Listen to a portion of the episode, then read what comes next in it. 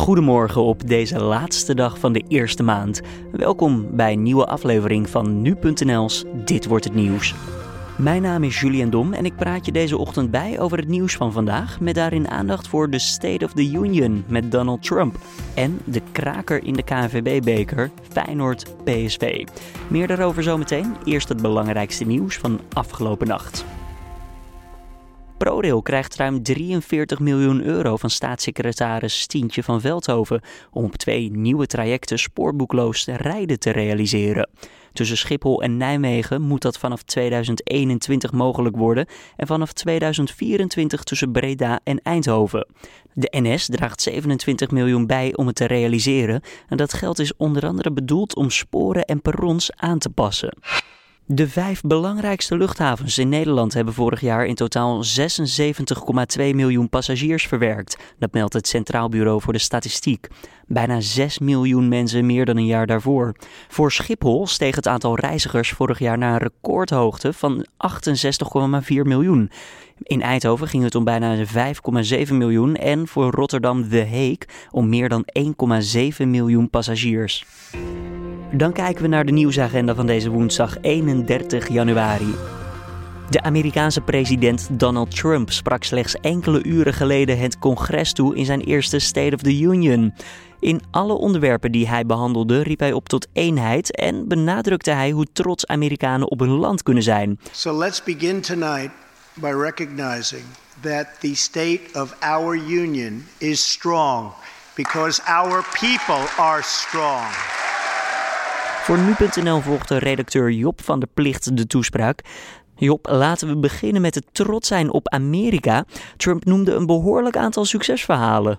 Ja, zeker. Ja. Dat, dat, ja, dat was wel wat centraal stond uh, in zijn verhaal. Uh, hij noemde de, de economie, waarmee het erg goed gaat volgens hem. Uh, het aantal banen is um, in, zijn, in de periode dat hij nu regeert 2,4, met 2,4 miljoen gestegen. Uh, volgens hem is de werkloosheid onder zwarte Amerikanen nog nooit zo laag geweest. Mm -hmm. uh, hij noemde ook dat um, uh, grote bedrijven weer terugkomen naar Amerika.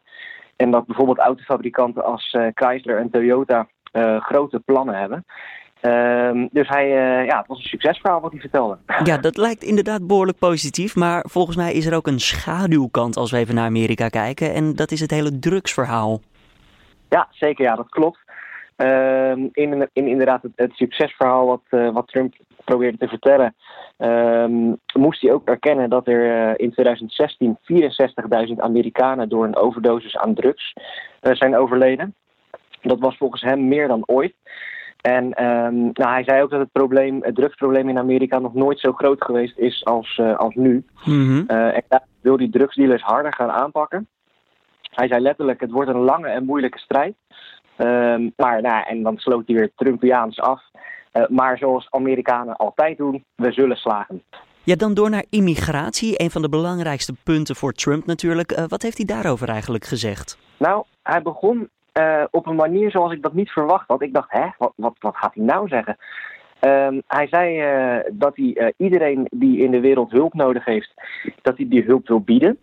Mm -hmm. uh, dus oftewel dat Amerika ervoor open staat om mensen die uh, daadwerkelijk hulp nodig hebben uh, en willen immigreren daarom naar Amerika, dat hij die, die kans ook wil bieden. Dat is niet zoals we Trump kennen. Nee, precies. Maar, zei hij daar gelijk achteraan, Uh, ik ben president van de Verenigde Staten. Uh, mijn hart gaat dus ook het meest uit naar, naar de Verenigde Staten. Dat was weer op de manier zoals, zoals typisch, typisch Trump dat doet, zeg maar. dus ik probeer er ook zoveel mogelijk voor de Amerikanen te zijn. Die gaan voor mij, staan die op één. Um, nou ja, en, en dat was eigenlijk um, hoe hij zijn verhaal begon over immigratie. Hij gaat wel 1,8 miljoen jongeren uh, die geen Amerikaanse papieren hebben, gaat hij um, uh, een verblijfsvergunning geven of een uh, staatsburgerschap. Um, maar daar staat tegenover dat die, die muur waar het al lang over gaat natuurlijk, um, tussen de grens van Mexico en de Verenigde Staten, mm -hmm. die wil hij echt gaan bouwen. en volgens mij ook wel opmerkelijk het visum, visum loterijprogramma, dat wordt ja. weer geschrapt. Precies, ja, inderdaad. Jaarlijks laten de Verenigde Staten 50.000 immigranten uh, toe. en dat, dat schrapt hij inderdaad, dat, ehm, daar kan hij zich niet in vinden. Ja, de brug is dan ook snel gemaakt naar terrorisme, vanuit immigratie bedoel ik dan. Hè? Guantanamo Bay blijft voorlopig open als we de president mogen geloven. We continue to have all necessary power to detain terrorists wherever we chase them down, wherever we find them. And in many cases, for them, it will now be Guantanamo Bay. Dat bericht kwam uh, vlak voordat uh, dat hij met zijn toespraak begon, kwam dat bericht binnen. Um, en um, dat is dus niet iets wat, specif wat hij specifiek zei uh, tijdens zijn toespraak. Hij heeft het er nog wel eventjes over gehad. Mm -hmm. Maar um, dat bericht dat kwam dus al naar buiten voordat hij aan zijn toespraak begonnen was.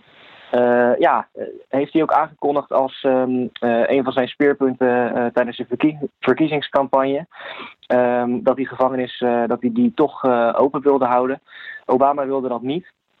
Ehm, nou, en hij kiest ervoor om het toch wel open te houden om terrorismeverdachten in op te sluiten. Job, om af te ronden, Trump riep op tot eenheid. I call upon all of us to set aside our differences, to seek out common ground and to summon the unity we need to deliver for the people. Is er al iets te zeggen over de reactie van de Democraten? Is die eenheid binnen handbereik? Uh, zoals het er nu naar uitziet, niet. Uh, Joe Kennedy III gaf, gaf um, een reactie. Uh, is de, achter, de achterneef van John F. Kennedy. Mm -hmm. En um, nou, die, die gaf in een, in een korte reactie gaf hij aan dat, um, dat, dat Trump een, een, een zero-sum game, uh, dat hij daar naar uh, op zoek is, dat, dat hij de Amerikaanse maatschappij daarin verandert. Um, volgens Kennedy um, is Trump bezig om, uh, om ervoor te zorgen dat één groep kan winnen als een andere verliest. Dat is vrij abstract omschreven, maar hij reageerde daarop dat de Democraten daar niet achter staan. Die kiezen dan voor beide groepen en willen ook vechten voor allebei die groepen. Uh, dus op dat gebied uh, is er zeker nog geen eenheid uh, tussen de Democraten en de Republikeinen. Je hoorde Job van der Plicht over de eerste State of the Union van Donald Trump. Een uitgebreid verslag van de toespraak kan je vinden op nu.nl. Vandaag twee wedstrijden in de KNVB-beker. AZ speelt thuis tegen PEC Zwolle en een echte kraker, namelijk Feyenoord tegen PSV. Feyenoord staat momenteel vierde in de eredivisie met een achterstand van 16 punten op de nummer 1, PSV. Ja, kunnen de Rotterdammers in de Kuip een deuk maken in het successpel van PSV of zullen de Eindhovenaren ook hier winnen? Aan de telefoon nu sportredacteur Riepke Bakker. Ja, Riepke, Feyenoord moet eigenlijk wel, geldt het ook voor PSV? Nee, daar staat de, de druk er veel minder op. Uh, Feyenoord, Feyenoord is dit de enige manier, dat hele bekertoernooi, om het seizoen nog ja, geslaagd te laten worden. En ja, voor PSV is dat natuurlijk heel anders, want die, die kunnen kampioen worden en die staan zeven punten voor op Ajax. Dus die hebben altijd nog een heel mooi alternatief achterhouden. Ja, want Feyenoord, uh, het is natuurlijk ook een beetje treurig eigenlijk als landskampioen dan zo'n ja, seizoen nu uh, op dit moment. Ja, ik, ik was uh, twee weken geleden bij de, de nieuwjaarsreceptie van Jan de Jong. Nou, toen stonden ze ook al achter in de competitie.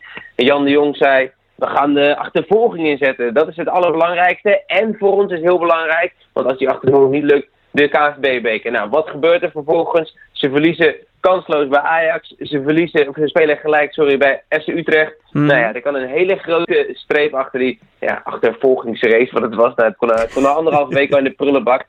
Ja, en dan blijft alleen uh, ja, de KFB-beker over. Hebben ze twee jaar, lang, twee jaar geleden ook gewonnen. Het is uh, ja, de manier om Europees voetbal te halen. Dus Feyenoord moet, moet, moet. Als dit misgaat vanavond, ja, is het uh, definitief een mislukt seizoen. Heeft Feyenoord afgelopen weekend dan ook bezuinigd op spelers, bij wijze van spreken, om die nu in te kunnen zetten? Nee, nee, nee. In die, in die, die, ja, die, die breedte heeft Feyenoord ook in die zin niet hoor. Ze moeten ook tegen Ouderhaag het loopt allemaal niet lekker zo bij, bij Feyenoord. Moeten ze ook gewoon volle bak. Uh, je kan wel zeggen, uh, voor Feyenoord is heel belangrijk dat waarschijnlijk Nicolai Jurgensen erbij is. Want er wordt aangetrokken vanuit Engeland. Steeds uh, heftiger de afgelopen dagen vanuit Newcastle United. Die wilden hem overnemen voor 25. Of sorry, Feyenoord wil 25 miljoen. Newcastle wil dat niet betalen. Mm-hmm. nou, het is nog één dagje de transfer deadline. En het ziet er nou uit dat ze Jurgensen op kunnen stellen vanavond tegen PSV.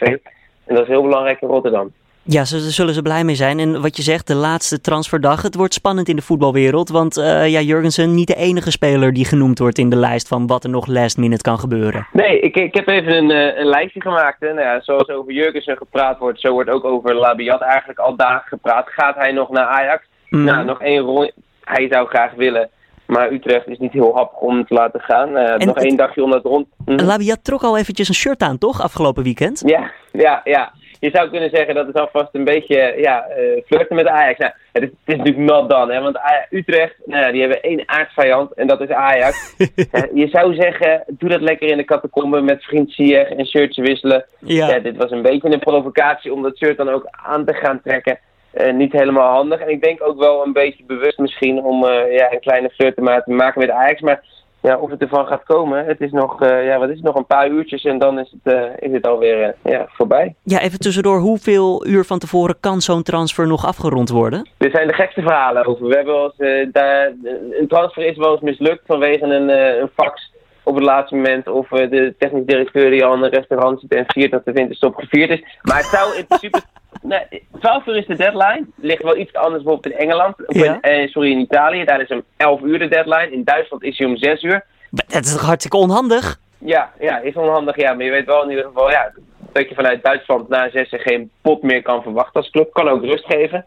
Maar in principe tot de laatste seconde. En het is ook keihard. Als het nu misgaat, of tenminste, of je bent één seconde te laat, dan maakt uh, speler A gewoon het seizoen af bij zijn club en is klaar. Om dan uh, even terug te gaan naar Duitsland. Daar staat ook een uh, miljoenentransfer ja, op, het, op de rand van wel of niet lukken. Ja, nou, het is bijna, bijna, bijna rond. De klapper van de dag moet het eigenlijk worden. De klapper van deze transfermarkt.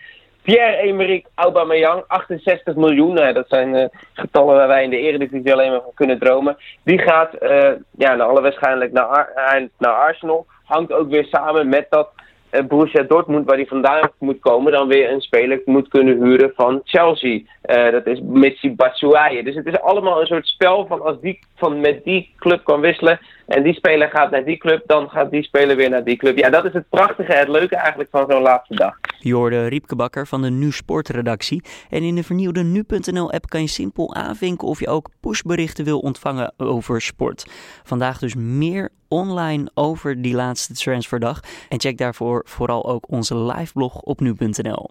Prinses Beatrix wordt 80 jaar. De prinses viert haar verjaardag woensdag in besloten kring met directe familie en vrienden. Zaterdag viert ze het nogmaals en dan met genodigden in het paleis op de Dam.